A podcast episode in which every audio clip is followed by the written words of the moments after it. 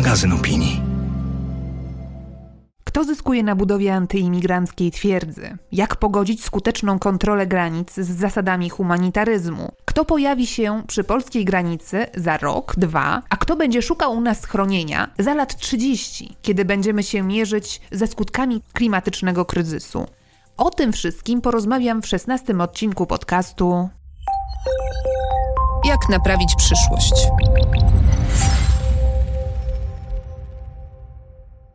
Zawsze staram się wybierać tematy do podcastu i prowadzić rozmowy w taki sposób, żeby poszczególne odcinki żyły dłużej niż czerwone paski czy newsy z portali. Dlatego bardzo rzadko odnoszę się do bieżącej polityki czy aktualnych wydarzeń. Ale w tym przypadku robię wyjątek. Bo sytuacja jest dramatyczna i nic nie wskazuje na to, żeby miała się poprawić. Gdy nagrywam ten odcinek, na Podlasiu wciąż trwa stan wyjątkowy. Właśnie przedłużono go o kolejne dwa miesiące. Obcokrajowców, którzy szukają u nas schronienia, przybywa. Pogranicznicy notują nawet kilkaset prób przekroczenia granicy dziennie. Ale większość uchodźców wypychają z powrotem za wschodnią granicę. Odsyłają nawet całe rodziny, a wśród nich również małe, kilkuletnie dzieci. To one także są zmuszone przetrwać w lesie, bez wody, bez jedzenia, przy coraz niższej temperaturze. Rząd tłumaczy, że tutaj na szali leży bezpieczeństwo obywateli i całego kraju, a kryzys to efekt wojny hybrydowej, jaką wypowiedział nam Aleksander Łukaszenka. No i prawdą jest, że białoruski prezydent najpierw straszył sąsiadów, że zaleje Europę migrantami oraz narkotykami, a teraz instrumentalnie wykorzystuje obcokrajowców do destabilizowania sytuacji na wschodniej granicy Unii Europejskiej. Ale nie jestem pewna, czy pozwalając ludziom umierać w lasach, jakąkolwiek wojnę wygrywamy. Wręcz przeciwnie. W efekcie wprowadzenia stanu wyjątkowego ani organizacje pozarządowe, ani lekarze, którzy zgłosili chęć pomocy, ani my, dziennikarze, nie mamy prawa wjazdu na ten teren. Nie można monitorować sytuacji. Dochodzą do nas jedynie jakieś strzępki informacji, a te są przerażające. W ostatnich dniach z wyziębienia, wycieńczenia albo z powodu choroby zmarło już pięć osób. A o ilu śmierciach nie wiemy? Z jednej strony skutecznie podsycane są antyimigranckie nastroje i to w najbardziej obrzydliwy sposób. Narasta niechęć i strach przed obcym. A z drugiej widzimy, jak rośnie też opór przeciwko brutalnemu naruszaniu praw człowieka i łamaniu konwencji. Niestety, po obu stronach dyskusja skupia się głównie na emocjach. Brakuje miejsca na refleksję. I pytanie, co dalej? A przecież nawet jeśli uda się jakimś cudem opanować tą sytuację, ten kryzys, nie bójmy się powiedzieć, to przecież już dziś wiadomo, że on nie będzie ostatnim. W najbliższych dekadach ruchy migracyjne, także w Europie, będą tylko przybierać na sile. Bank Światowy uważa, że jeżeli w ciągu następnych trzech dekad państwa nie podejmą działań w celu ograniczenia globalnych emisji i zniwelowania różnic w rozwoju, to zmiany klimatu zmuszą nawet 200 milionów ludzi do przeprowadzki. O tym, jak powinniśmy się do tego przygotować, gdzie szukać pozytywnych wzorców, zapytam dziś dwie znakomite ekspertki. Annę Albot, dziennikarkę i aktywistkę, która została nominowana w 2018 roku do Pokojowej Nagrody Nobla za inicjatywę Marsz dla Aleppo, obecnie związaną z Minority Rights Group, oraz Agnieszkę Kosowicz, założycielkę i prezeskę Fundacji Polskie Forum Migracyjne. Zapraszam to jest, to jest coś, czego ja się bardzo boję, że to się zrobi taki no man's land. Traktuje się tych ludzi jako jakąś piłeczkę ping-pongową w, naszej, w naszych różnych wojnach, wewnętrznych i zewnętrznych. Tymczasem no to są ludzie, nie można ich traktować jak piłeczki ping-pongowe. Jeżeli ktoś ucieka naprawdę ratując życie, to mu ten drut nie będzie straszny. To będzie tylko kwestia tego, kogo przekupi za jakie pieniądze. Co zrobić, gdy wszyscy trąbią o nieuchronnej katastrofie? O apokalipsie ekologicznej, technologiach, nad którymi przestajemy panować, rosnących nierównościach społecznych, cyberwojnach, populistach, fake newsach. Możesz próbować odciąć się od złych informacji, uprawiać własny ogródek i udawać, że wszystko jest w porządku. Ale możesz też wziąć sprawy w swoje ręce. Naiwność? Być może, ale wolę wierzyć w to, że działania pojedynczych ludzi mają znaczenie. O tym, jak naprawić przyszłość w duchu filozofii DIY, czyli naszego swojskiego zrób to sam, będę rozmawiać z naszymi gośćmi, ekspertami z różnych dziedzin. Postaram się też namówić ich do tego, by weszli w buty futurologów i spróbowali opisać, jak będzie wyglądał interesujący nas wycinek rzeczywistości w 2050 roku. Nazywam się Barbara Sowa i w imieniu magazynu Pismo zapraszam do słuchania podcastu. Wyobrażacie sobie świat bez paszportów? No wiem, brzmi jak totalna utopia. Ale niewiele osób wie, że paszporty to wynalazek, który liczy sobie niewiele ponad 100 lat. A powrót do czasów przedpaszportowych postulowano jeszcze w latach 60. ubiegłego stulecia. Oczywiście bezskutecznie.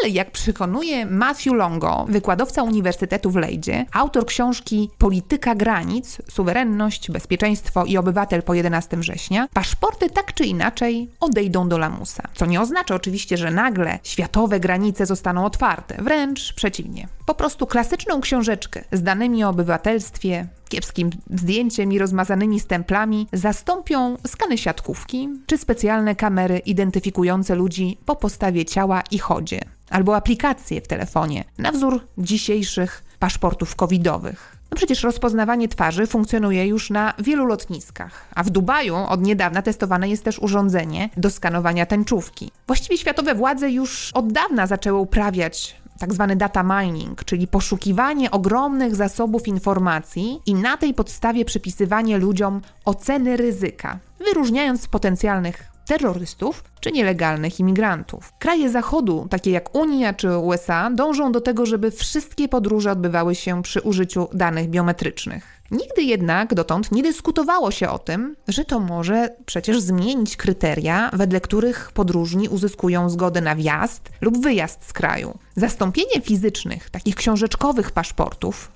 cyfrową formą identyfikacji, to również zagrożenie dla pojęcia obywatelstwa. No bo nie trudno sobie wyobrazić, którzy podróżni będą przepuszczani automatycznie, a którzy będą mieli problemy. Peter Graham, były menadżer z IBM, pracujący w branży zabezpieczania granic i imigracji i zarządzania tożsamością, przewidywał, że w przyszłości cudzoziemski biznesmen przyjeżdżający regularnie do Europy uzyska biometryczną kartę pobytu i będzie przechodził uproszczoną procedurę graniczną, taką jak obywatel Europy. Innymi słowy, podróżni biznesowi zostaną de facto obywatelami. Ale co z tymi na drugim końcu zautomatyzowanego spektrum ryzyka? Jeśli jesteś amerykańskim muzułmaninem, przekroczenie granicy USA na którymś z lotnisk no będzie całkowicie innym doświadczeniem.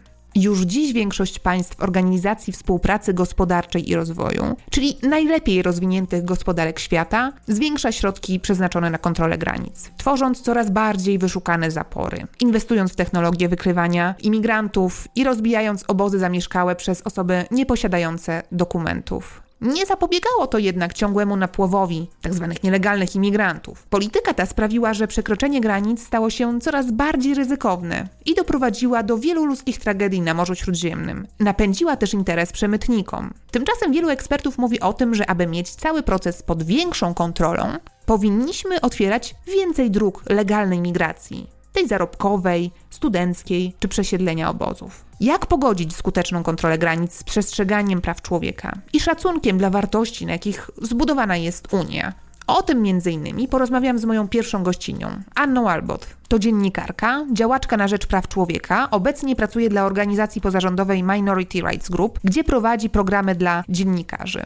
W grudniu 2016 roku zorganizowała Civil March for Aleppo, którym wzięło udział 3,5 tysiąca osób z 62 krajów. W ciągu 232 dni pokonali trasę, oczywiście w drugą stronę, którą uchodźcy z Syrii zmierzają do Europy. Anna była jedną z pięciu uczestników marszu, którzy przeszli całą drogę od początku do końca, a inicjatywa została nominowana do Pokojowej Nagrody Nobla. Aniu, w jednej z ostatnich wypowiedzi dla mediów wspomniałaś, że nie wierzysz w to, że rząd pozwoli umierać ludziom na polsko-białoruskiej granicy. To było zanim media obiegły informacje o pierwszych ofiarach śmiertelnych. Pewna granica wraz ze śmiercią tych osób nomen omen została przekroczona. Jak ty myślisz, dokąd nas to wszystko prowadzi? Przekroczyliśmy granicę już jakiś czas temu i ja widzę, że ta granica się tylko przesuwa. To, że ludzie na polsko-białoruskiej granicy będą chorować, głodować, cierpieć i pewnie umierać, dla mnie to było niestety jasne od samego początku, kiedy ta sytuacja dotarła do opinii publicznej, dlatego że obserwuję bardzo bacznie i bywam na granicach Unii Europejskiej przez ostatnie pięć lat, więc wiem, co się dzieje na szlakach migracyjnych, kiedy ten szlak się zaczyna, kiedy ten szlak jest blokowany, jakie kolejne kroki każdy kraj podejmuje z budowaniem jakiegoś płotu, potem muru. Tylko, że u nas to wszystko zdało się w przyspieszonym tempie. to, co oglądam na granicy grecko-tureckiej czy bośniacko-chorwackiej, to były takie długie kroki wieloletnie. Od pierwszego jakiegoś udokumentowanego pushbacku, tego przepchnięcia uchodźcy na drugą stronę granicy kilka lat temu na bośniacko-chorwackiej granicy. Wtedy to był szok dla wszystkich. Media z całego świata jechały mówiąc o tym. Teraz to, co się dzieje na polskiej granicy, to tak jakbyśmy przeskoczyli ileś poziomów. Nagle od zera doszliśmy do tego, że już też sześć osób na granicy zmarło. To są śmierci, które mamy potwierdzone. Śmierci jest więcej i nie tylko wiem to od uchodźców, ale też jestem o tym przekonana, bo jak mogłoby być inaczej, jeżeli kilka tysięcy ludzi jest w strasznych warunkach, w coraz zimniejszej temperaturze tam, Natomiast sytuacja z Usnarza z tymi 32 osobami i moja wiara w to, że polski rząd jednak z tą grupą postąpi inaczej, Trochę łudziłam się, że w momencie wprowadzenia stanu wyjątkowego, kiedy wszystkie kamery nie będą im patrzeć na ręce, że to pozwoli im zachować się po ludzku. Że trochę się zapędzili w tamtym momencie, nie chcieli pokazać, że teraz jednak odpuszczą. Trochę miałam nadzieję, że to będzie ten moment, kiedy ludzie zostaną przewiezieni do ośrodków, bo są ludzie, którzy są przewożeni do ośrodków teraz. Nie wszyscy są wywożeni na granicę białoruską, rzeczywiście zdecydowana większość, ale wiemy też o sytuacjach, kiedy Straż Graniczna odwozi ludzi do ośrodków Jaki jest klucz?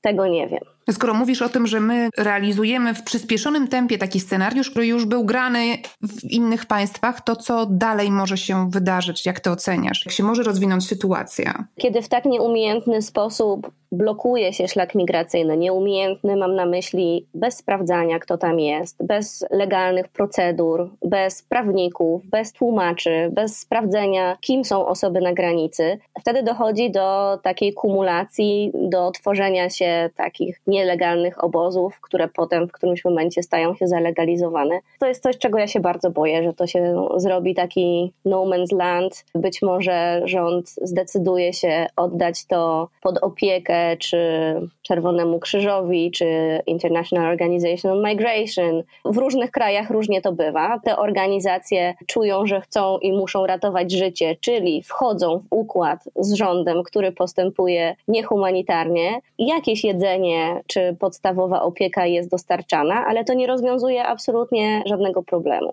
To jest jedna rzecz, której się boję. Druga rzecz, to co na tych wszystkich pozostałych unijnych granicach się dzieje i działo, to jest kryminalizowanie pomocy, kryminalizowanie ratowania życia. I to się dzieje na Morzu Śródziemnomorskim, ile już osób było skazywanych, miało sprawy w sądzie za to, że próbowali ratować życie. To się dzieje na Bałkanach. I nie mówię tutaj o osobach, które próbowały przewozić uchodźców przez granicę. To jest oczywiście nielegalne. Ale o osobach, które po prostu chciały pomóc, nie wiem, nakarmić głodne osoby, tak? Na przykład. Tak, to nie jest przestępstwo wedle prawa. Nakarmić osobę, która nielegalnie przebywa na terytorium danego kraju, nawet podwieźć czy przenocować, to nie jest nic nielegalnego, jeżeli nie ma się z tego korzyści materialnych ale jak wiemy na przykładach innych krajów, bardzo łatwo jest tym zagrać, bardzo łatwo jest wziąć czyjś telefon i udowodnić, że ktoś miał z kimś kontakt. Żyjemy teraz w takich czasach, że w zasadzie ta prawda nie jest już tak bardzo istotna. Choćby dzisiaj polityk z Włoch, który pomagał przez wiele lat uchodźców, został skazany, już nie pamiętam, na kilkanaście lat więzienia.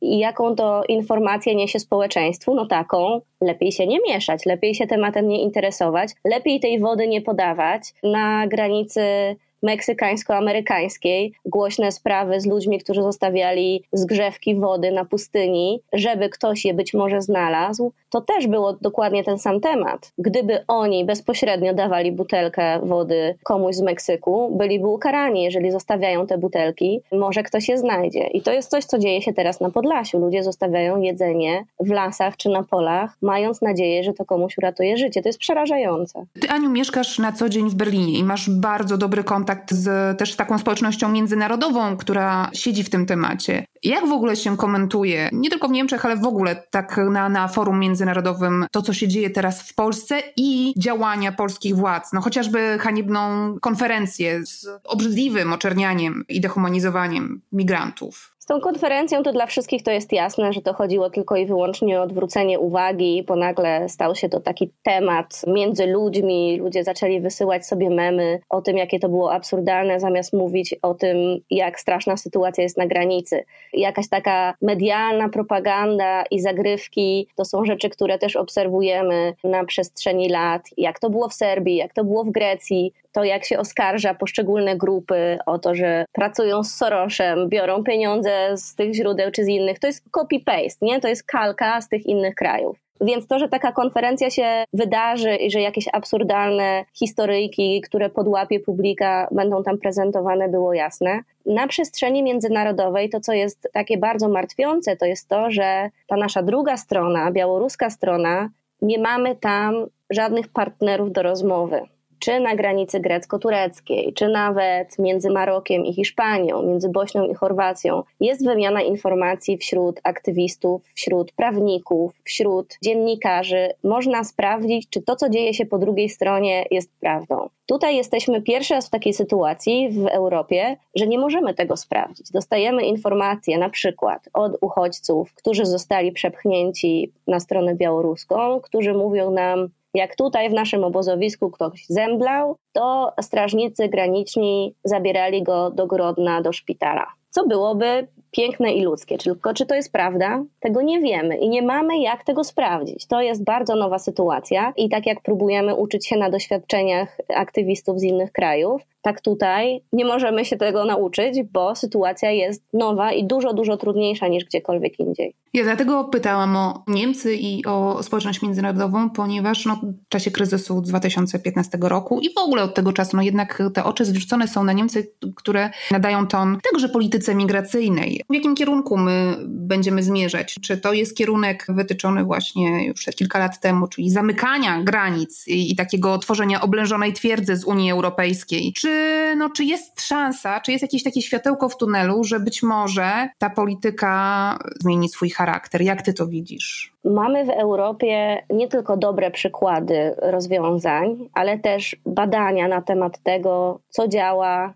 na korzyść społeczeństwa, żeby społeczeństwo było w stanie ze sobą rozmawiać, co działa przeciwko. Mi dzisiaj na Facebooku wyświetliła się przypominajka sprzed dokładnie sześciu lat. To się nazywa Biura La Gezo w Berlinie. To jest takie miejsce, gdzie wszyscy uchodźcy, którzy dobijają do Niemiec, muszą się zarejestrować. 2015 rok, kilkadziesiąt tysięcy Syryjczyków doszło do Berlina. Wtedy tygodniami, miesiącami tam były tłumy, które musiały stać w kolejce. Niemcy nie były przygotowane na taką ilość osób. I co mam na myśli mówiąc przygotowane? Miejsca do spania dla nich, czy jedzenie, czy środki znalazły się momentalnie, bo umówmy się, jesteśmy najbogatszym kawałkiem świata i to nie jest problem, żeby wyżywić nawet kilkadziesiąt tysięcy osób, które nagle przyjdą. Wtedy problemem była ilość osób z doświadczeniem do przesłuchiwania uchodźców, do sprawdzania dialektów, do sprawdzania prawdziwości ich historii. I tych ludzi nie dało się wyszkolić w kilka dni, dlatego system się zatkał na parę tygodni. Ale co Niemcy wtedy zrobiły?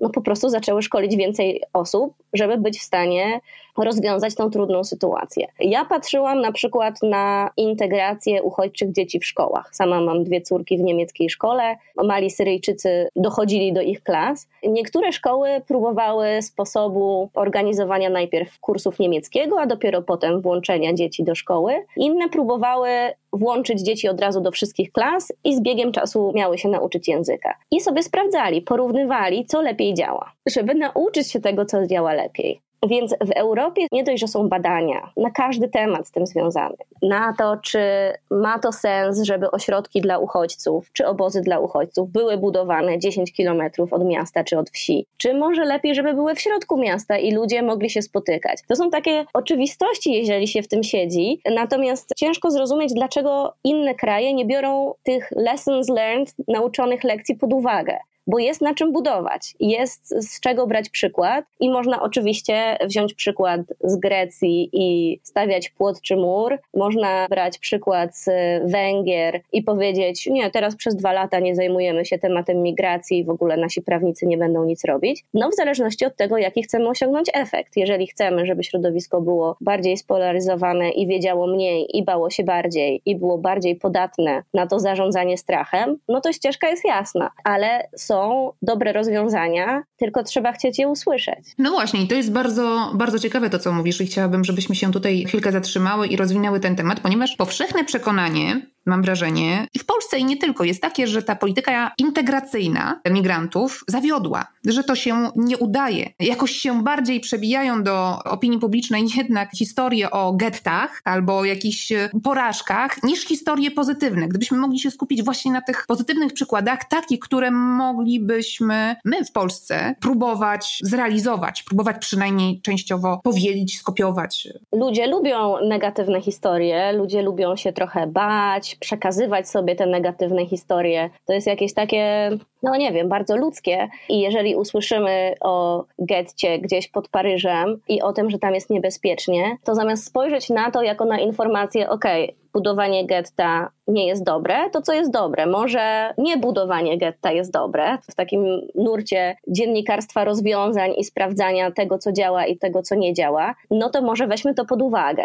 Można mówić o tym, że w Berlinie uchodźcy, którzy przychodzili w 2015, był taki wielki projekt rozdzielania rodzin do domów lokalnych mieszkańców w Berlinie. To był pomysł, strona internetowa, ludzie się rejestrowali, można było oddać pokój czy dwa pokoje jednej osobie czy rodzinie. No to było coś, co działało niesamowicie, bo to nie tylko chodzi o to, że człowiek uczy się wtedy języka szybciej, ale zyskuje tą sieć wokół siebie, sieć wsparcia, sieć przyjaciół, sieć takiego know-howu, jak w danym mieście się odnaleźć żeby getta czy dzielnice poszczególne nie były problemem, musi być otwartość z dwóch stron. Musi być nie tylko otwartość uchodźców, migrantów na to, żeby zobaczyli, jak jest wokół, żeby zaakceptowali zasady, no bo często się zdarza, że te zasady w danym kraju czy mieście są inne niż u nich w domu, ale oni muszą się o tym dowiedzieć. Skąd mają się dowiedzieć, jeżeli nikt im na przykład tego nie mówi? I tutaj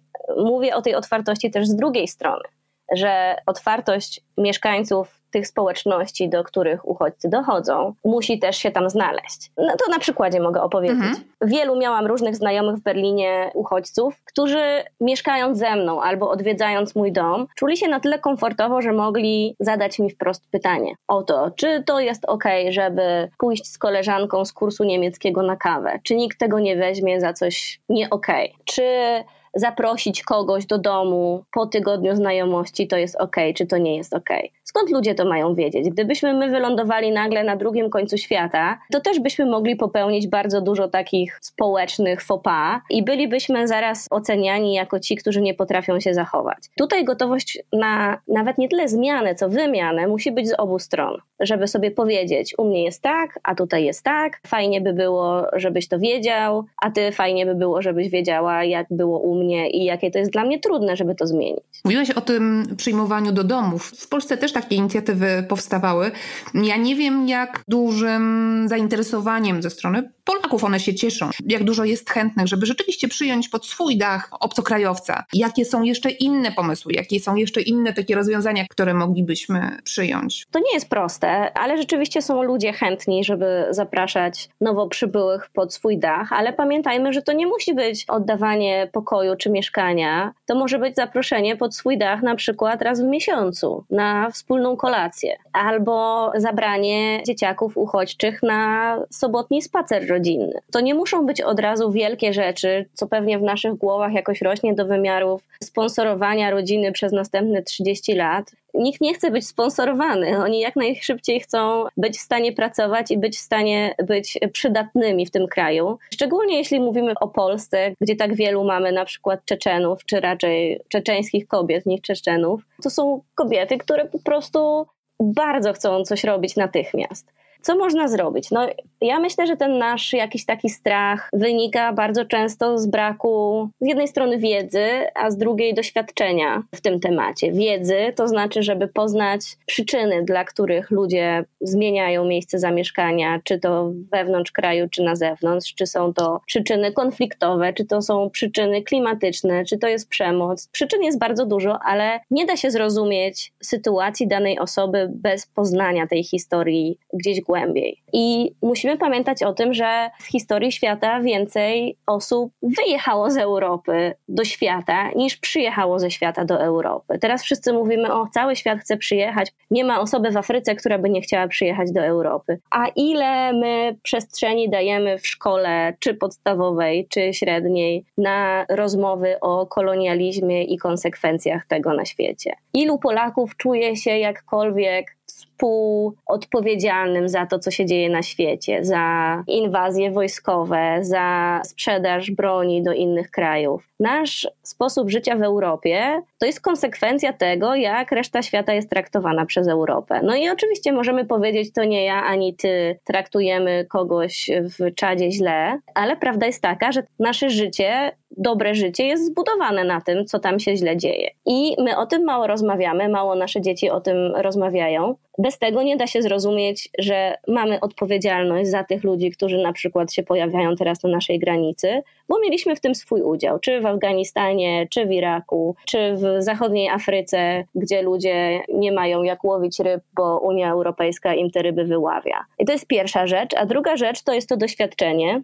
No i doświadczenia nie będziemy mieć, dopóki nie będziemy spotykać tych nowo przybyłych ludzi. Wiem, że w takim Berlinie jest to prostsze, a w Polsce jest to może bardziej skomplikowane, ale prawda jest taka, że odbywają się wydarzenia, spotkania, na które można pójść, na które można zabrać swoje dzieci, żeby jakoś je tak krok po krok oswajać z tematem. Można zorganizować takie wydarzenie, nie? Dlaczego nie zorganizować pikniku z osobami, które były dopiero co ewakuowane z Afganistanu, jeżeli byśmy chcieli rozumieć lepiej ich sytuację. I musi musimy też pamiętać jeszcze o tym, że tutaj bardzo też wchodzi temat religii i różnych tradycji, tutaj do naszego jakiegoś takiego postrzegania tej inności. No bo jak się nad tym zastanowić, no to co Polacy wiedzą o islamie? Tak? Słyszysz islam i widzisz. No, terrorystów. Terrorysta albo kolej z wielbłądem i pięcioma żonami. Nie? To jest taki poziom dyskusji. Ilu arabskich pisarzy, autorów czytamy? Ile filmów nie o wojnie oglądamy z tamtych regionów. To jest jakaś taka nasza odpowiedzialność za to, żeby jednak się edukować i wiedzieć więcej. I tutaj też dużo się dzieje w tym temacie. Można iść na noce religii, to się chyba tak nazywa. Ilu Polaków było w meczecie kiedykolwiek w życiu, nie? To takie straszne miejsce, nie wiadomo co tam się dzieje. No to idź i sprawdź, co tam się dzieje. Jak nie wiesz, to zapytaj. Ale tutaj rozmawiamy o tych wszystkich działaniach, które my jako społeczeństwo, my jako obywatele możemy podjąć. I tutaj jednak jest potrzebna pewna świadomość i chęć, prawda, żeby coś się zadziała. A ja się zastanawiam, co my powinniśmy zrobić jako państwo, bo gdzieś, żeby móc sobie spotkać się z tą rodziną, zaprosić ich na obiad, to gdzieś ta rodzina musi na przykład nauczyć się języka, bo oni przecież nie, niekoniecznie muszą mówić po angielsku, tak? Gdzieś trzeba im dać schronienie, gdzieś trzeba zapewnić im jakieś takie podstawy bytowe. A my tutaj, mam wrażenie, no jednak wciąż nie jesteśmy przygotowani i mamy wiele do zrobienia. To takie skierowanie budżetu na tematy integracji, imigracji w Polsce, to jest jakieś takie resztki spływające, jak już nie ma gdzie indziej zainwestować. Wydaje mi się, że tutaj nie ma jakiegoś takiego ogólnego zrozumienia, że to jest interesie nas wszystkich, żeby te osoby, które przybyły do Polski, weszły w nasze społeczeństwo jak najszybciej. Bo jeżeli nie wejdą, no to będą te getta, które potem się mogą jakoś radykalizować i ja w ogóle się temu nie dziwię, no bo jeżeli jesteś traktowany przez lata bardzo źle w jakimś kraju i czujesz się na marginesie i nikt się tobą nie interesuje, no to wchodzisz w tą rolę tego, którym nikt się nie interesuje i chcesz pokazać, że hej, zainteresujcie się mną. To jest w naszym ogólnym interesie i to jest w interesie i rządu, i polityki, ale też właśnie przeciętnych mieszkańców, żeby te dwa światy do siebie zbliżać i są na to pieniądze. Bo jest też powszechne przekonanie, że nas po prostu nie stać na to. Mówiłaś o tym naszym podejściu, że my nie bardzo czujemy się odpowiedzialni za wykorzystywanie albo bycie pośrednio jednak sprawcą nieszczęścia tych ludzi, albo, albo biedy, albo pewnych problemów, które są w innych częściach świata. My się cały czas czujemy jako taki kraj biedny, na dorobku cały czas, cały czas jeszcze gdzieś tam w tyle za tymi bogatymi państwami państwami e, Europy Zachodniej, ciągle taki pokrzywdzony. Umywamy rączki, prawda? Czy nas rzeczywiście stać na taką odpowiedzialną politykę migracyjną?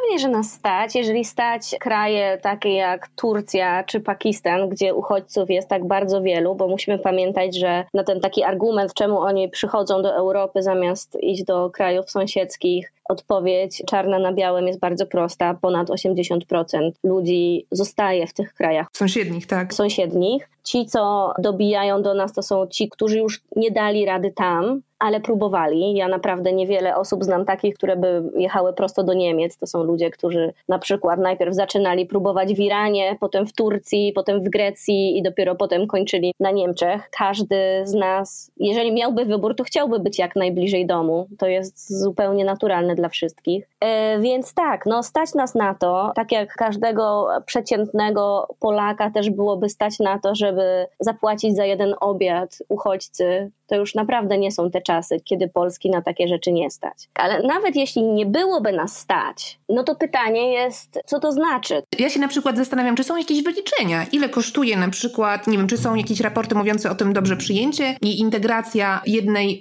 rodziny, jedne, czy też jednej osoby, to jest dla państwa taki i taki koszt, żeby zrobić to porządnie. W każdym kraju to wygląda zupełnie inaczej. Zupełnie inna sytuacja jest, jeżeli dajemy ludziom prawo do pracy po 8 miesiącach, i oni wtedy płacą podatki, wchodzą w system ekonomiczny danego kraju. Zupełnie inaczej jest w takiej Hiszpanii na przykład, gdzie ludzie po trzech latach wciąż nie mogą pracować, chociażby chcieli, w każdym kraju to wygląda inaczej. Czy dyskusję o migracji w ogóle da się odpolitycznić? Bo ona jest tak naprawdę od wielu dekad upolityczniona. Migracja w ogóle nie jest związana z polityką. Mogłaby nie być. Gdyby nie była używana do tego, to byłby to w ogóle oddzielny temat. Migracje były od zawsze i będą, i nieważne, czy ktoś wybuduje płot na granicy, nie zatrzyma ludzi, którzy chcą ratować swoje życie czy zdrowie. Jak patrzę na płot na granicy polsko-białoruskiej, ten taki płotek, y, drut kolczasty, a potem sobie przypominam potrójny płot z zasiekami, który widziałam na granicy marokańsko-hiszpańskiej,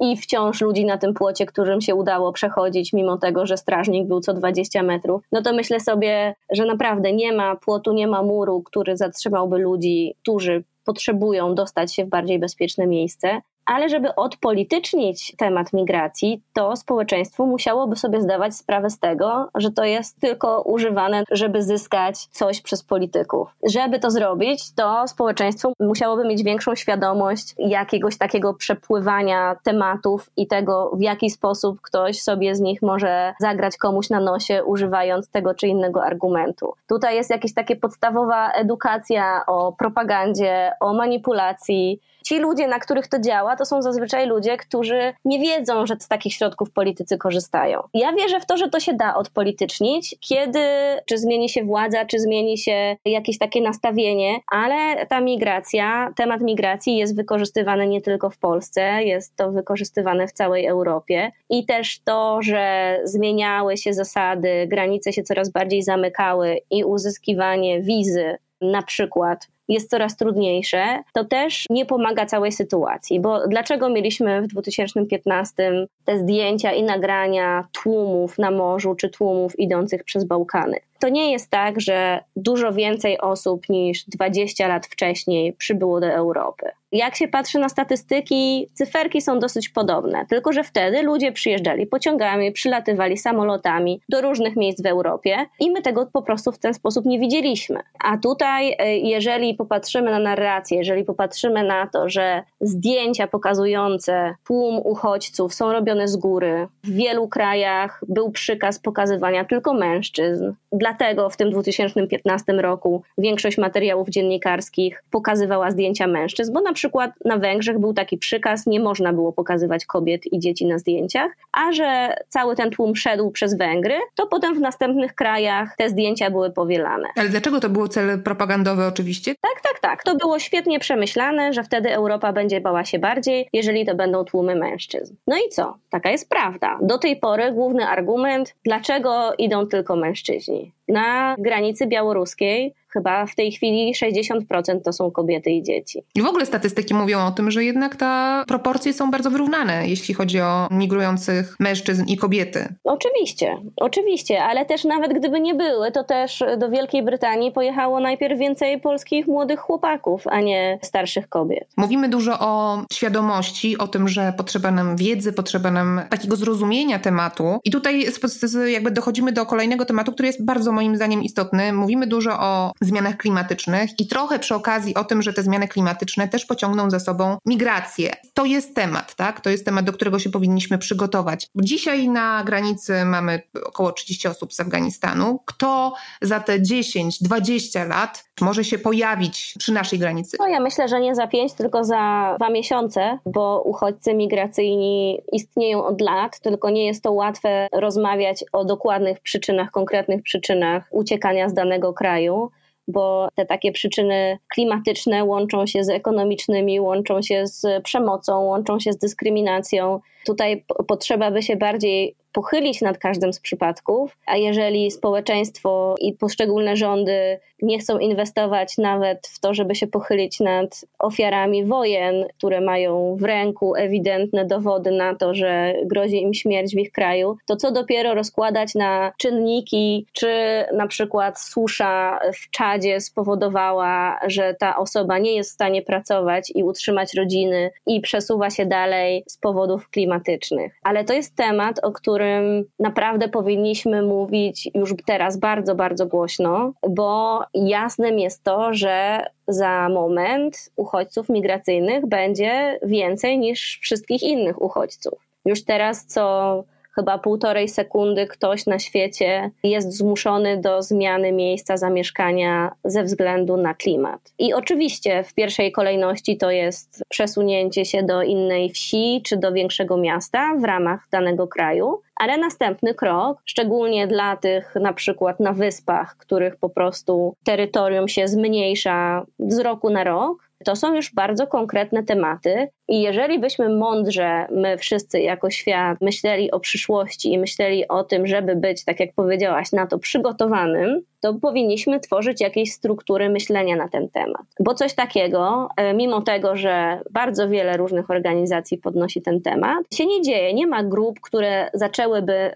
na poziomie globalnym rozmawiać o tym, jak takie zasady mogłyby wyglądać. No bo jak przenieść przecież całe państwo? Bo czasem dotyczy to przecież tych wyspiarskich całych państwek albo małych społeczności, które no być może w całości trzeba będzie relokować. I pytanie jest, czy takich na przykład mieszkańców Vanuatu na Pacyfiku, czy ich powinno się w którymś momencie przenieść nie wiem, do Nowej Zelandii czy do Australii, czy może lepiej e, na Słowację, gdzie na przykład patrząc na światowe trendy, zmiany klimatyczne dotrą, nie wiem, najpóźniej. Które kraje powinny być za które odpowiedzialne, które społeczności, na przykład mniejszościowe, religijne, etniczne powinny zajmować się którymi, tak? Bo to też jest taki argument, że dlaczego uchodźców z krajów muzułmańskich nie wezmą inne kraje muzułmańskie? Będzie im łatwiej się integrować. No to można myśleć w tych samych kategoriach, nie? Że może migracyjni chrześcijanie powinni trafić do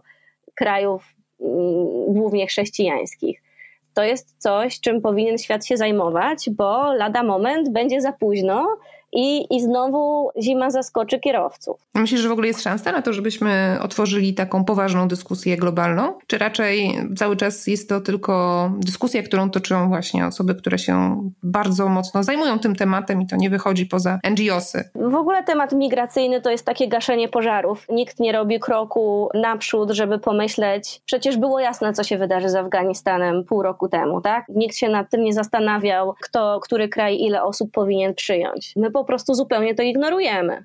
No tylko, że będziemy mieć tego konsekwencje, bo społeczeństwa lepiej przygotowane, które przemyślały strategię, wychodzą na tym lepiej. To już na koniec e, zapytam Cię o pewną prognozę na przyszłość albo próbę wyobrażenia sobie sytuacji za te dwie, trzy dekady. Skupmy się na Polsce. Jak Ty uważasz, e, jak będzie wyglądała sytuacja? To znaczy, czy my wypracujemy jakąś taką politykę otwartości? Czy zbudujemy mury i będziemy udawać, e, że i będziemy tutaj tworzyć oblężoną twierdzę, odcinać się od ludzi, którzy będą chcieli tutaj się osiedlić, będą chcieli tutaj szukać ratunku? Ta twierdza Europa, o której mówiliśmy od dawna, kiedyś była dla mnie taką Taką, takim symbolem jakimś odległym, natomiast teraz coraz bardziej widzę, że budowanie płotów i murów to jest rzeczywiście trend tych ostatnich lat, że skończyła się ta, ten czas historii w Europie, kiedy mury burzymy i że rzeczywiście je budujemy. No tylko jak tak patrzę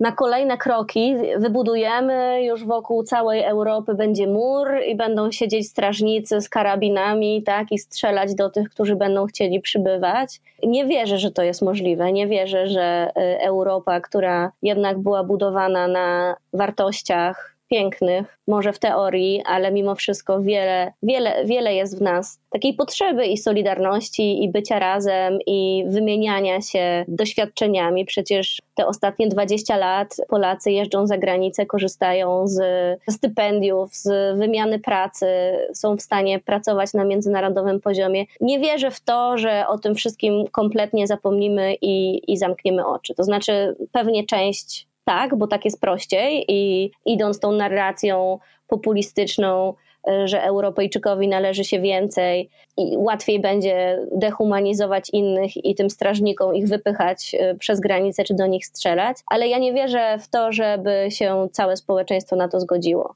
Jednak jakieś tam lekcje z historii znamy i, i bardzo dużo jest osób w Polsce, które już teraz podnosi głos i, i, i nie godzi się na to, jak wygląda sytuacja. Myślę, że może być to bardzo trudny czas takiego zderzenia się tych dwóch stron, bo coraz mniej widzę miejsca na dyskusję i na jakąś taką, e, na, na taki dialog między tymi dwiema stronami, żeby znaleźć coś wspólnego, więc to może być pełne turbulencji, ale zawsze będą ci, którzy nie będą się godzili na tak niehumanitarne zachowanie. I trzeba zacząć mówić, że e, Europa musi dbać o prawa człowieka, ale naprawdę każdego człowieka, a nie tylko Europejczyka. Jak naprawić przyszłość? Z Anią Albot rozmawiałyśmy w piątek rano. Wieczorem miała jechać na Podlasie, aby w ramach nieformalnej grupy Granica wraz z innymi aktywistami oraz organizacjami pomagać migrantom. W weekend napisała na Facebooku, że znalazła siedmioosobową grupę leżącą w lesie na mokrej ziemi. Trzy Syryjki, z którymi rozmawiała, rozpłakały się, gdy usłyszały, że trafiły na Polaków. Bo do tej pory Polacy to ci, którzy dzwonili na policję i ci, którzy brutalnie wywozili je na Białoruś. Nie mają już nic, napisała Ania. Przerażone oczy wygłodzonych ludzi w lesie, w którym w przyszłym tygodniu temperatura spadnie poniżej zera. Tak, to jest ten moment, żeby zapobiec zbiorowej mogile na Podlasiu. Tylko teraz, apelowała Ania. Między innymi o tym, jak można samemu zaangażować się w pomoc migrantom, porozmawiam z Agnieszką Kosowicz, która prowadzi Fundację Polskie Forum Migracyjne i ma na koncie wiele fantastycznych projektów dotyczących integracji cudzoziemców i dialogu międzykulturowego. Jednym z nich jest choćby Migroteka, czyli inicjatywa, która wyposaża sieć polskich bibliotek w literaturę dotyczącą migracji i uchodźstwa oraz międzykulturowości. Jak naprawić przyszłość? Czy mogliśmy i czy wciąż możemy ten kryzys rozwiązać w sposób e, humanitarny, no, nie dając jednocześnie sygnału reżimowi Łukaszenki Łukaszence, że jego wojna hybrydowa przynosi efekty?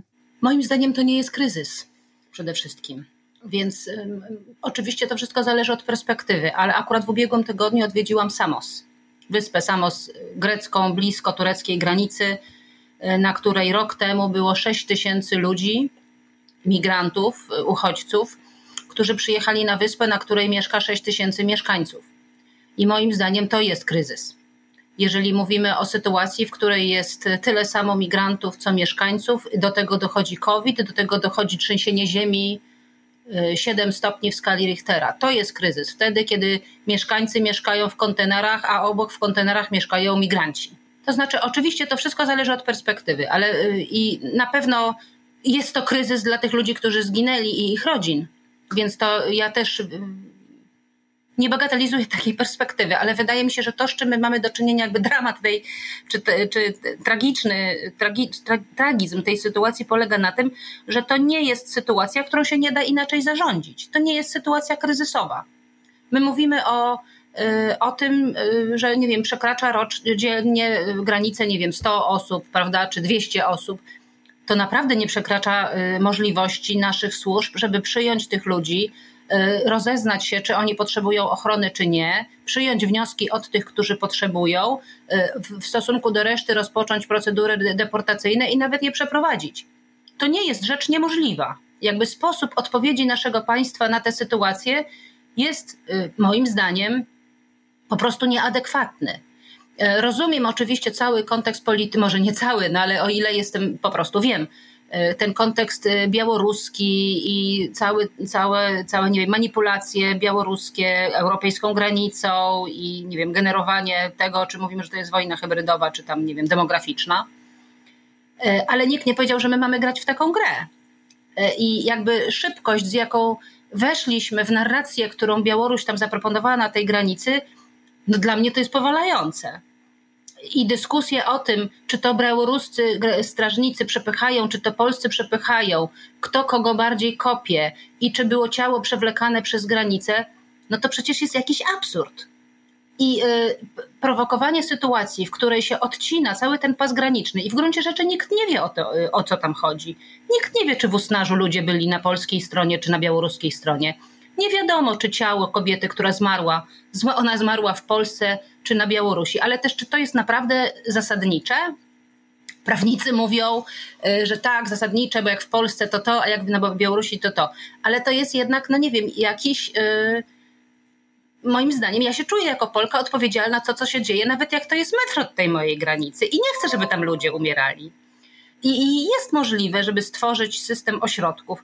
No, akurat wiem, jak wyglądało przystępowanie na przykład Polski do konwencji genewskiej w 1991 roku, kiedy się rozpadał Związek Radziecki i Polska przygotowała, Polska w 1991 roku, kiedy jeszcze był, nie wiem, czy pani pamięta, ale to był czas, kiedy były jeszcze octy na półkach, mięso sprzedawane na stolikach gdzieś tam, czy łóżkach polowych. Jakby my byliśmy krajem w ogóle w jakimś totalnym procesie zmiany, a byliśmy w stanie stworzyć e, plan przyjęcia dwóch milionów ludzi ze Związku Radzieckiego, bo wtedy się spodziewaliśmy, że taka fala do nas przyjedzie. I to było możliwe.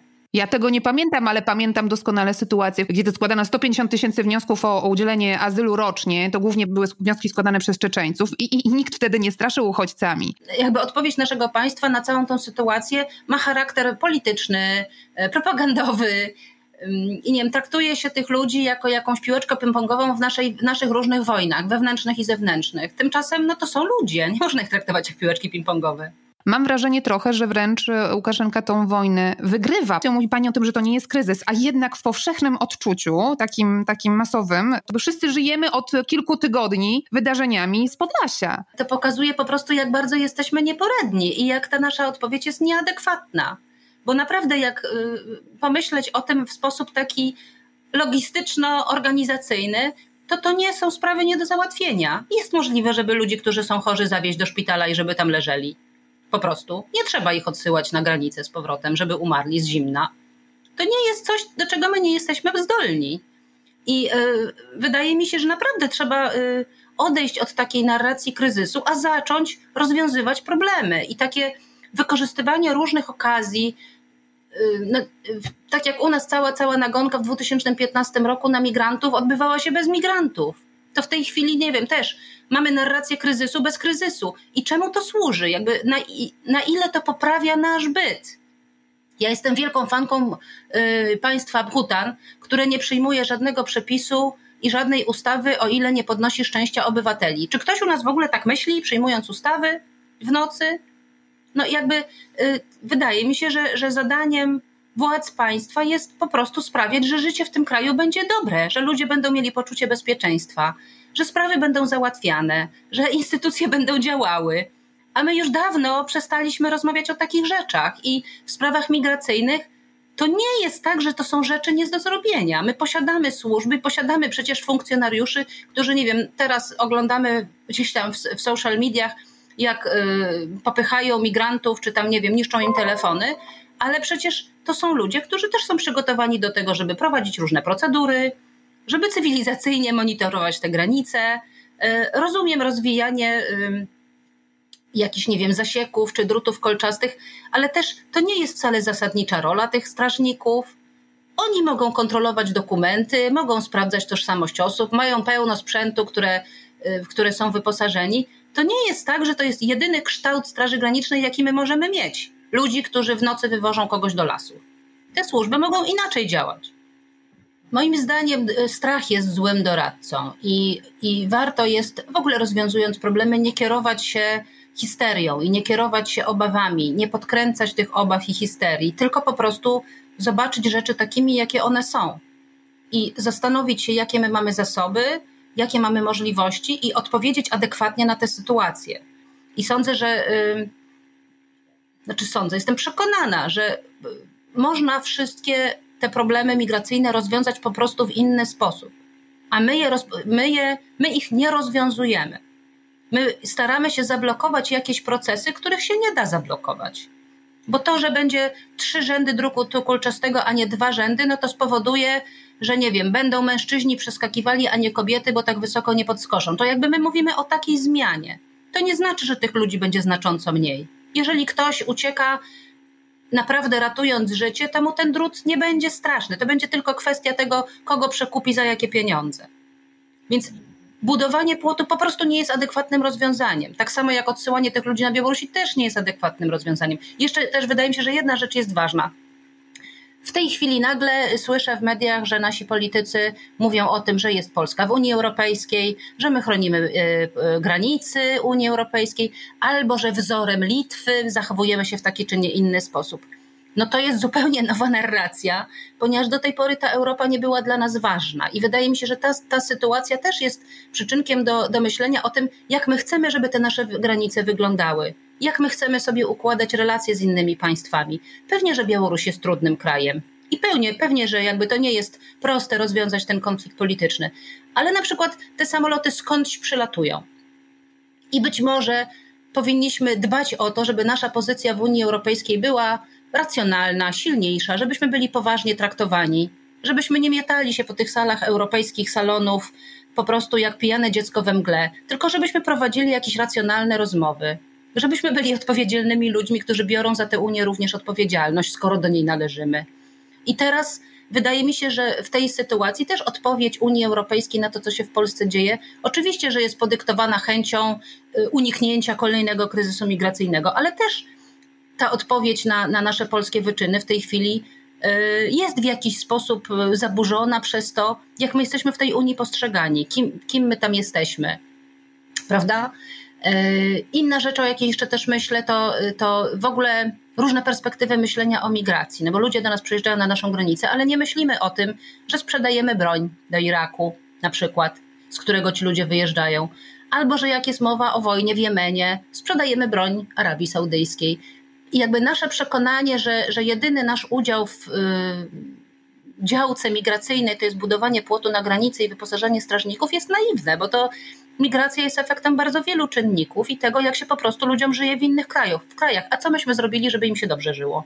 Jakby jest, jaki jest nasz udział i kiedy żeśmy w historii zainicjowali rozmowy pokojowe na temat Syrii, na przykład.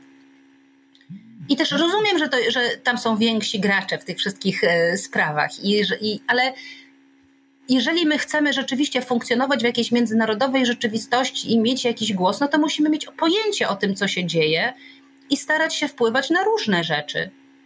E, I mamy na to wpływ po prostu realnie. Nie korzystamy z tego.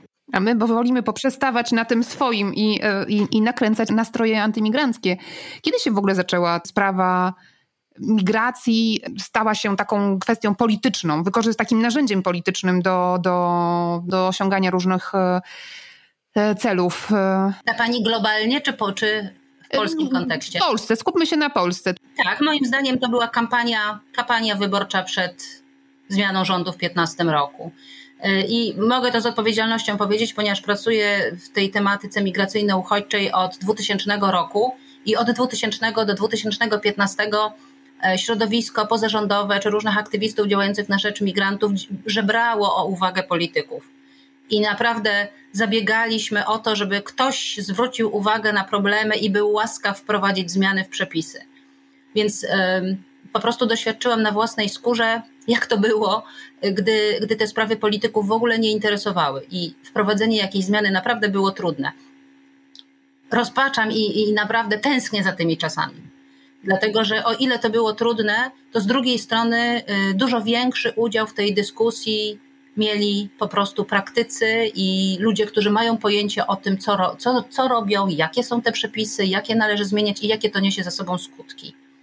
Tej chwili, kiedy decyzje również prawne są podejmowane właśnie wyłącznie z powodów politycznych i nie wiem, marketingowych powiedzmy, to no, prawo straciło swoją stabilność.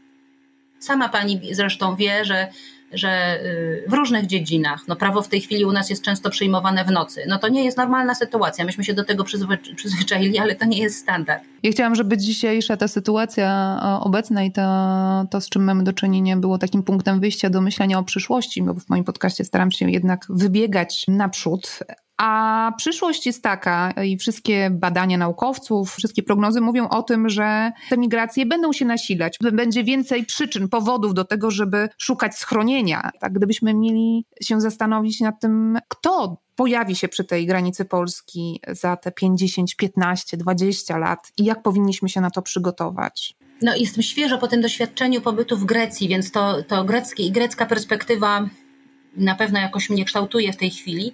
E, I oni mają takie podejście, że w ogóle europejska rozmowa o migracji e, opiera się na błędnym założeniu, że mówimy o jakiejś tymczasowej, przejściowej sytuacji kryzysu.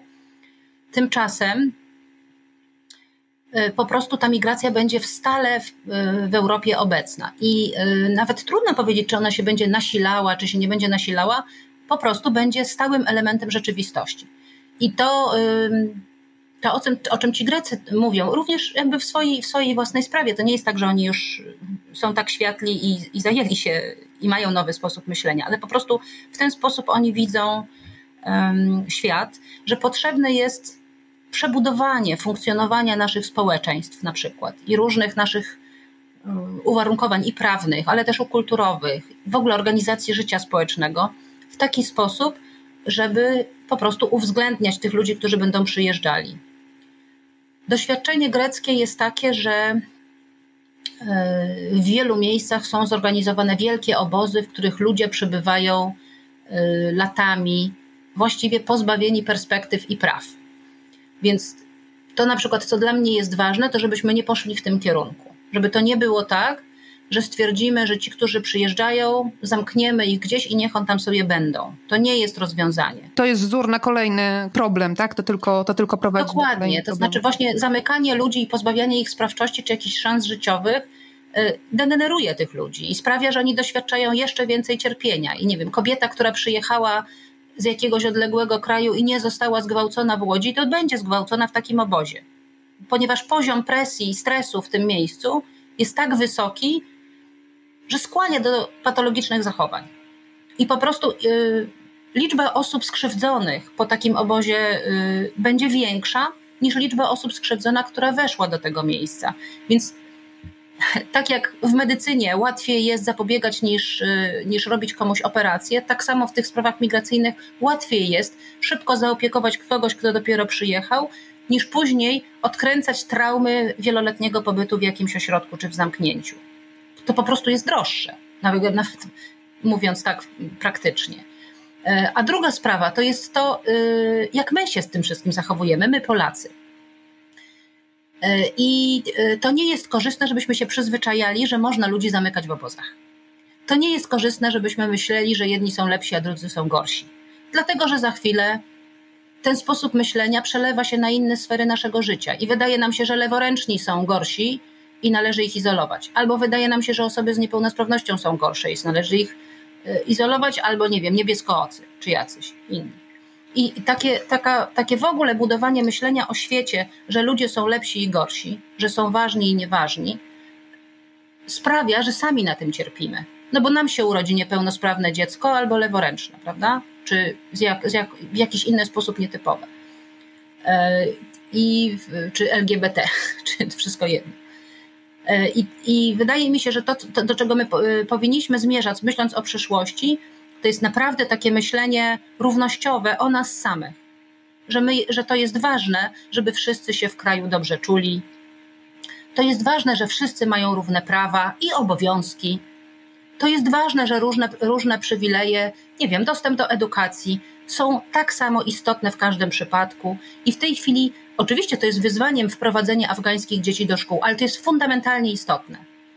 Dlatego, że Nie mamy w tej chwili afgańskich nauczycieli i nie mamy doświadczenia, i to jest trudne, żeby te dzieci przyjąć do szkoły yy, i zacząć ich uczyć, nie wiem, Mickiewicza. Ale trzeba to zrobić, dlatego że w przeciwnym razie powstaną enklawy, getta ludzi, którzy nie będą mieli ze sobą nic, nic wspólnego. I kiedy mówimy o przyszłości, to po prostu tych osobnych, odrębnych grup będzie więcej, bo będzie wie, rzeczywiście ludzie będą systematycznie przyjeżdżali. Będzie, będziemy bardziej zróżnicowanym światem. A czy my mamy struktury w ogóle? Czy my jesteśmy przygotowani na przyjęcie tych ludzi? Jak duża mogłaby być to grupa? Taka, jaką życie przyniesie, bo nie jesteśmy w stanie z tego przewidzieć. I co, jeżeli przyjedzie dziesięciu za dużo, to co z nimi zrobimy?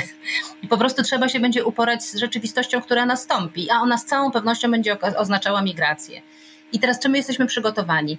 Y, na to odpowiedź myślę, że y, w zależności od tego, kim się jest i jak się patrzy, można powiedzieć tak albo nie. Ponieważ z jednej strony, y, jakby nie dajmy się zwariować. My przyjmujemy migrantów od lat 80. I są ludzie, którzy potrafią uczyć języka polskiego jako drugiego. Są metodycy, są pracownicy socjalni, którzy to potrafią. Są prawnicy, którzy się znają na prawie migracyjnym, są psychologowie. Tylko, że tych ludzi jest za mało. Potrzebne jest kształcenie tego rodzaju umiejętności, bo po prostu te potrzeby będą rosły. Z drugiej strony potrzebne jest wykorzystywanie tych zasobów. I tak jak na przykład w tej chwili mamy jakąś, nie wiem, rządowo-pozarządową wojnę i postrzeganie siebie wzajemnie w e, kategoriach największego wroga, ono jest absurdalne i szkodliwe dla Polski. Dlatego, że często jest tak, że e, pewnie zawsze, że pozarządowa i rządowa strona mają inne po prostu zasoby. W tej chwili my potrzebujemy zwyczajnie wykorzystać wszystkie karty, jakie mamy i wszystkie zasoby, jakie mamy i specjalistów, jakich mamy. I taka wojenna narracja, w której my żyjemy ostatnio, temu nie sprzyja i postrzeganie organizacji pozarządowych jako tych lewackich, e, jakichś wrogich e, organów, które tutaj chcą zaszkodzić Rzeczpospolitej, jest absurdalne, ponieważ to te właśnie organizacje od lat się tymi migrantami zajmują.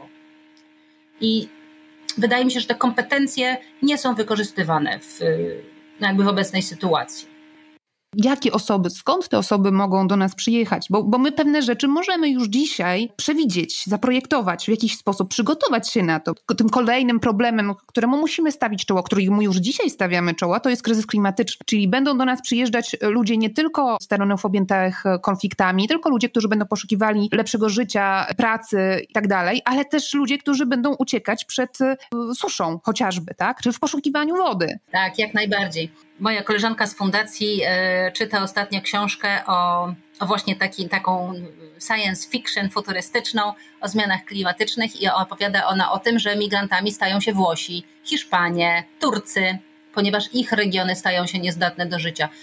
E, to, jak świat będzie wyglądał, od nas zależy trochę. I z całą pewnością zmiany klimatyczne już następują i będą następowały, ale też mamy wpływ na to, w jakim tempie, i co z tym zrobimy i czy zareagujemy na to, jaki mamy wpływ na te zmiany klimatyczne. Póki co nie ma takiej woli, a na, wydaje mi się, że nie w Polsce. E, natomiast e, kto do nas przyjedzie, są takie regiony, z których e, możemy oczekiwać migracji jakby w perspektywie takiej przewidywalnej, bo po prostu te kraje są niestabilne i na pewno do nich należy Bliski Środkowy Wschód. A poza tym trudno powiedzieć. Wiele jest takich regionów, które, które mogą właśnie zacząć generować migrację, tak jak pani powiedziała, wiele krajów afrykańskich, który, w których klimat się zmieni e, i będą musiał. Bangladesz, który jest zalewany, tak, tak, i regularnie, no nie wiem, jedna trzecia kraju jest pod wodą i po prostu nie da się tam mieszkać na dłuższej perspektywie czasu, też ludzie będą wyjeżdżali. Natomiast bardzo dużo zależy po prostu też od, od rozwoju sytuacji politycznej. I nie umiemy przewidzieć, co się wydarzy w Rosji, nie umiemy przyda, przy, przewidzieć, co się wydarzy we wschodniej Ukrainie, jak się potoczy ta wojna, która tam w tej chwili przecież cały czas trwa. Nie wiemy, jakie będą losy Białorusi. Więc, więc wiele jest też takich sytuacji, które są w tej chwili nie wiadomo. Nie wiadomo, jak będzie wyglądała Turcja. Turcja w tej chwili ma 5 milionów migrantów i oczywiście dyskusja o tym, jak wygląda sytuacja, czy jakieś, nie wiem, konszachty y, unijno-tureckie, to też jest osobna dyskusja. Niemniej to jest kraj, który gości 5 milionów cudzoziemców i przyjmuje cały czas kolejnych. I jest to wyzwanie dla tego kraju. I też no, sytuacja tam polityczna jest skomplikowana. Zwłaszcza, że chyba my jako Unia Europejska teraz mówię, tak jakoś niekoniecznie jesteśmy fair w stosunku do Turcji, jeśli chodzi o te obietnice i ich dotrzymywanie, jeśli chodzi o pomoc. To znaczy my po prostu byśmy chcieli płacić Turcję, żeby ona załatwiała problemy, których nie chcemy u siebie mieć. No tak samo traktujemy Libię albo Maroko, więc to jest, można powiedzieć, już europejska specjalność, ale ona też ma krótkie po prostu nogi. No, ogromne populacje migrantów mają przecież, nie wiem, i Indie, i e, Irak, i Iran, Pakistan. Więc to są kraje, w których, w których jest, są miliony ludzi. I my, my po prostu o tym nie, nie rozmawiamy. Te, kraje, które są z reguły, znakomita większość uchodźców, to również jest fenomen po, po, podobny w, w Afryce. Przekracza tylko jedną granicę i właśnie jedzie do sąsiedniego kraju, ale czasami ten sąsiedni kraj nie zapewnia po prostu bezpieczeństwa. Y, muszę przyznać, że, że tak y, zachwyciłam się, zachwyciłam. No zrobiło na mnie wrażenie postępowanie Pakistanu, który w, w sytuacji tego afgańskiego e, konfliktu na przykład rząd zarządził, że wszystkie miejsca hotelowe w Islamabadzie mają być zwolnione i udostępnione rządowi na użytek uchodźców z Afganistanu. Wydało mi się to bardzo humanitarne. Później się dowiedziałam, że wszyscy, wszyscy mieszkańcy z Afganistanu, którzy przyjadą do Pakistanu, dostaną 21-dniowe wizy. I też mi się to wydało humanitarne. Ale też po prostu e, sytuacja w Pakistanie na dłuższą metę dla tych ludzi nie jest bezpieczna, bo y, po prostu ilość Afgańczyków w Pakistanie jest w tej chwili tak duża, że ci, którzy uciekają przed przemocą ze strony Afgańczyków, nie będą tam bezpieczni. E, ponieważ łatwo ich tam znaleźć i łatwo im zrobić krzywdę. I tak na przykład y, czytałam wczoraj o, o sytuacji sędziów, kobiet sędziów z Afganistanu, e, które zostały zwolnione w ostatnich dniach z pracy i otrzymują już pogróżki ze strony na przykład skazanych przez nie więźniów, którzy zostali przez talibów uwolnieni. No i oczekiwanie, że te sędziny, e, że te panie sędzie e, w Pakistanie znajdą bezpieczeństwo jest naiwne, tak nie będzie. One tam nie będą bezpieczne. I chociażby na tym przykładzie no można powiedzieć, że to jest ułuda, że, że jest realne świadczenie takiej pomocy, ochrony komuś w kraju sąsiednim, bo nie zawsze tak będzie. Dla niektórych to będzie opcja, ale nie dla wszystkich.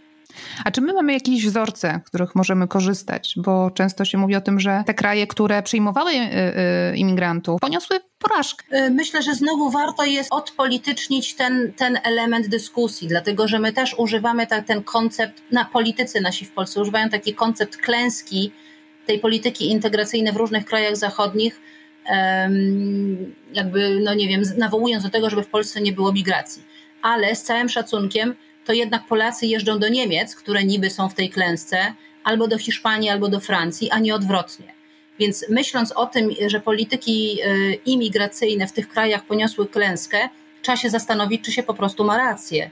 Niemcy, którzy, które przyjęły y, milion ludzi w kontekście tych, tych ostatnich od 2015 roku y, czasach, też rozmawiałam w, w tej Grecji, będąc przedstawicielem Niemiec, i dowiedziałam się, że jedna trzecia tych ludzi pracuje kolejna jedna trzecia studiuje, czy przechodzi, może niekoniecznie studiuje, y, uczestniczy w jakiegoś rodzaju szkoleniu, studiach albo szkoleniu zawodowym. I jedna trzecia nie pracuje faktycznie i jakby jest nadal przez to państwo utrzymywane. Ale wydaje mi się, że od 2015 roku, czyli przez 6 lat, doprowadzenie do tego, że dwie trzecie tej przyjętej populacji w jakiś sposób jest produktywna i współtworzy to y, społeczeństwo, no ja bym tego nie, nie traktowała jako klęski. Moim zdaniem to jest bardzo duże osiągnięcie i też y, chociaż nie bagatelizuje różnych, różnych trudności, bo na pewno jest tak, że i we Francji, i w Hiszpanii, i w Niemczech wiele osób ma y, dużo, dużo przemyśleń, czy obaw, czy niepokoju związanego z tym, że rodzą się nowe pytania.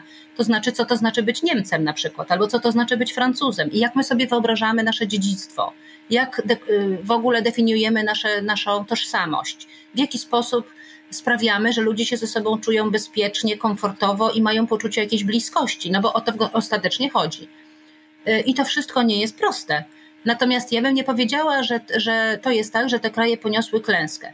Te kraje przeżywają różne trudności, ale jednocześnie mają różne osiągnięcia i wydaje mi się, że przynajmniej o ile ja wiem, nie jest tak, żeby któremuś krajowi coś się fantastycznie udało. Nie jest tak, że możemy łatwo przyjąć, że nie wiem, Kanada, czy Niemcy, czy, czy Francja, czy nie wiem, Holandia, czy jakiś inny kraj mogą być wzorem i po prostu bierzemy ich, ich metody i mamy z głowy temat. w każdym kraju to, to budowanie tego poczucia tożsamości jednak jest uwarunkowane historią, doświadczeniami tego kraju, wcześniejszą strukturą, pod różnymi względami y, społeczności. I my też musimy sobie stworzyć nasz własny model. Co to jest być Polakiem? Jakby na czym opieramy nasze sąsiedztwo? Y, w jakich polach szukamy bliskości? Czy zależy nam na języku? Czy zależy nam na religii? Czy nam zależy na czymś innym, jakichś uniwersalnych wartościach? I my to musimy sobie, myślę, już teraz przedefiniować po prostu. I nie wystarczą do tego działania organizacji pozarządowych, ale to powinien być proces absolutnie jakby wspierany przez państwo, prawda? No jak tak myślę, ale to też zależy do czego to państwo rozumiane jako, jako władza y, zmierza. Czy, czy poszukuje konfliktu, czy poszukuje zgody.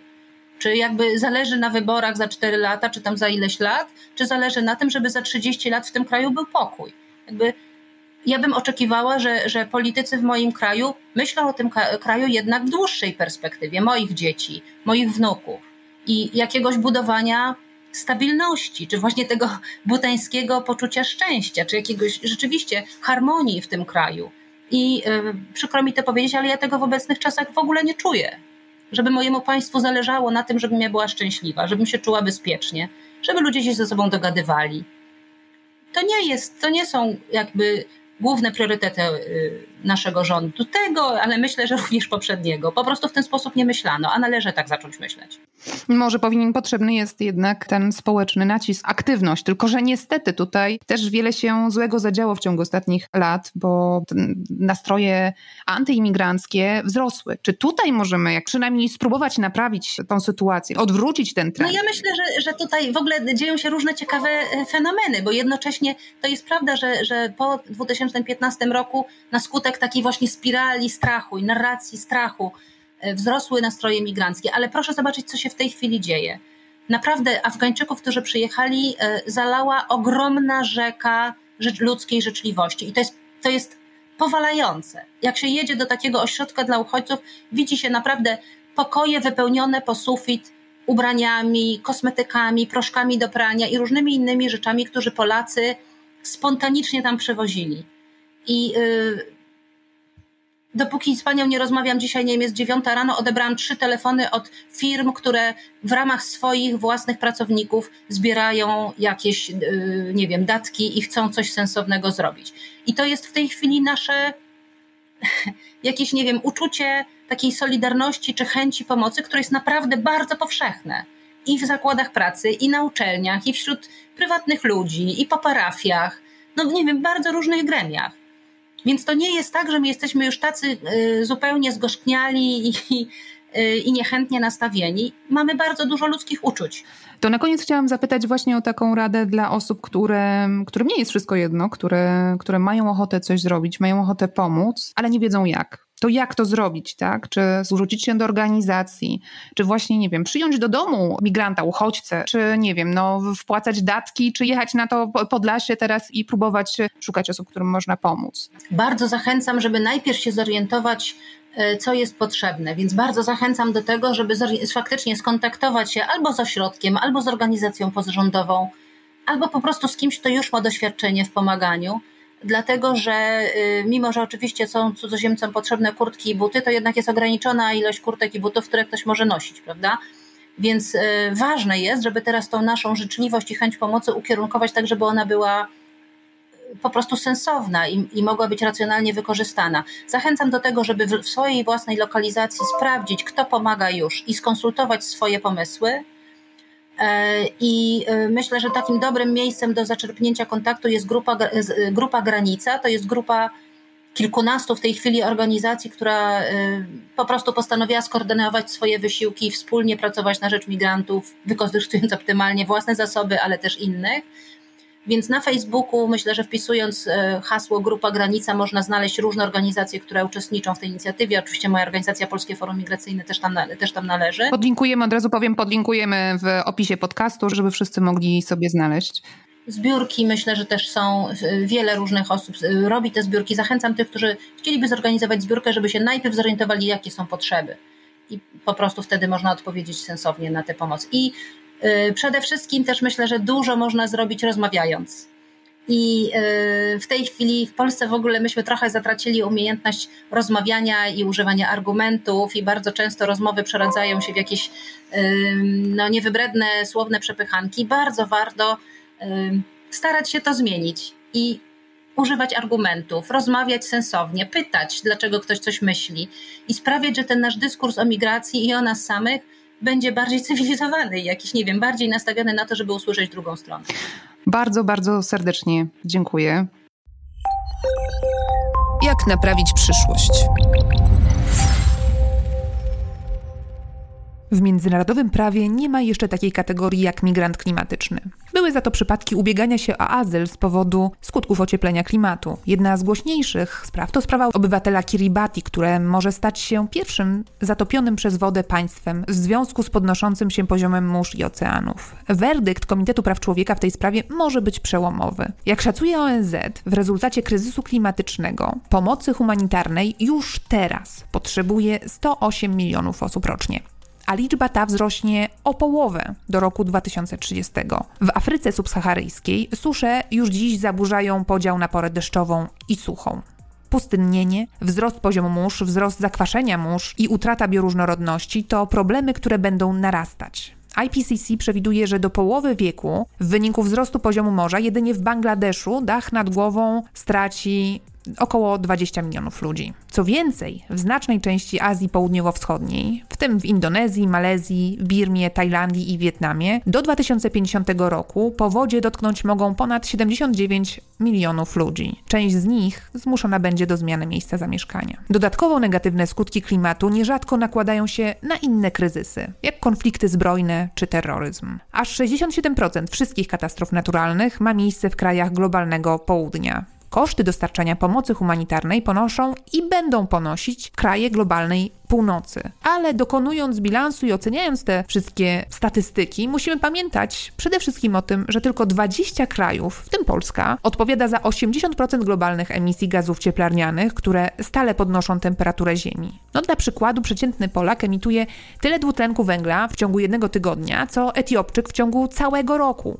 Takie porównania dają do myślenia na temat e, solidarności i odpowiedzialności w tym temacie. W opisie podcastu znajdziecie link do grupy Granica i organizacji moich rozmówczyń.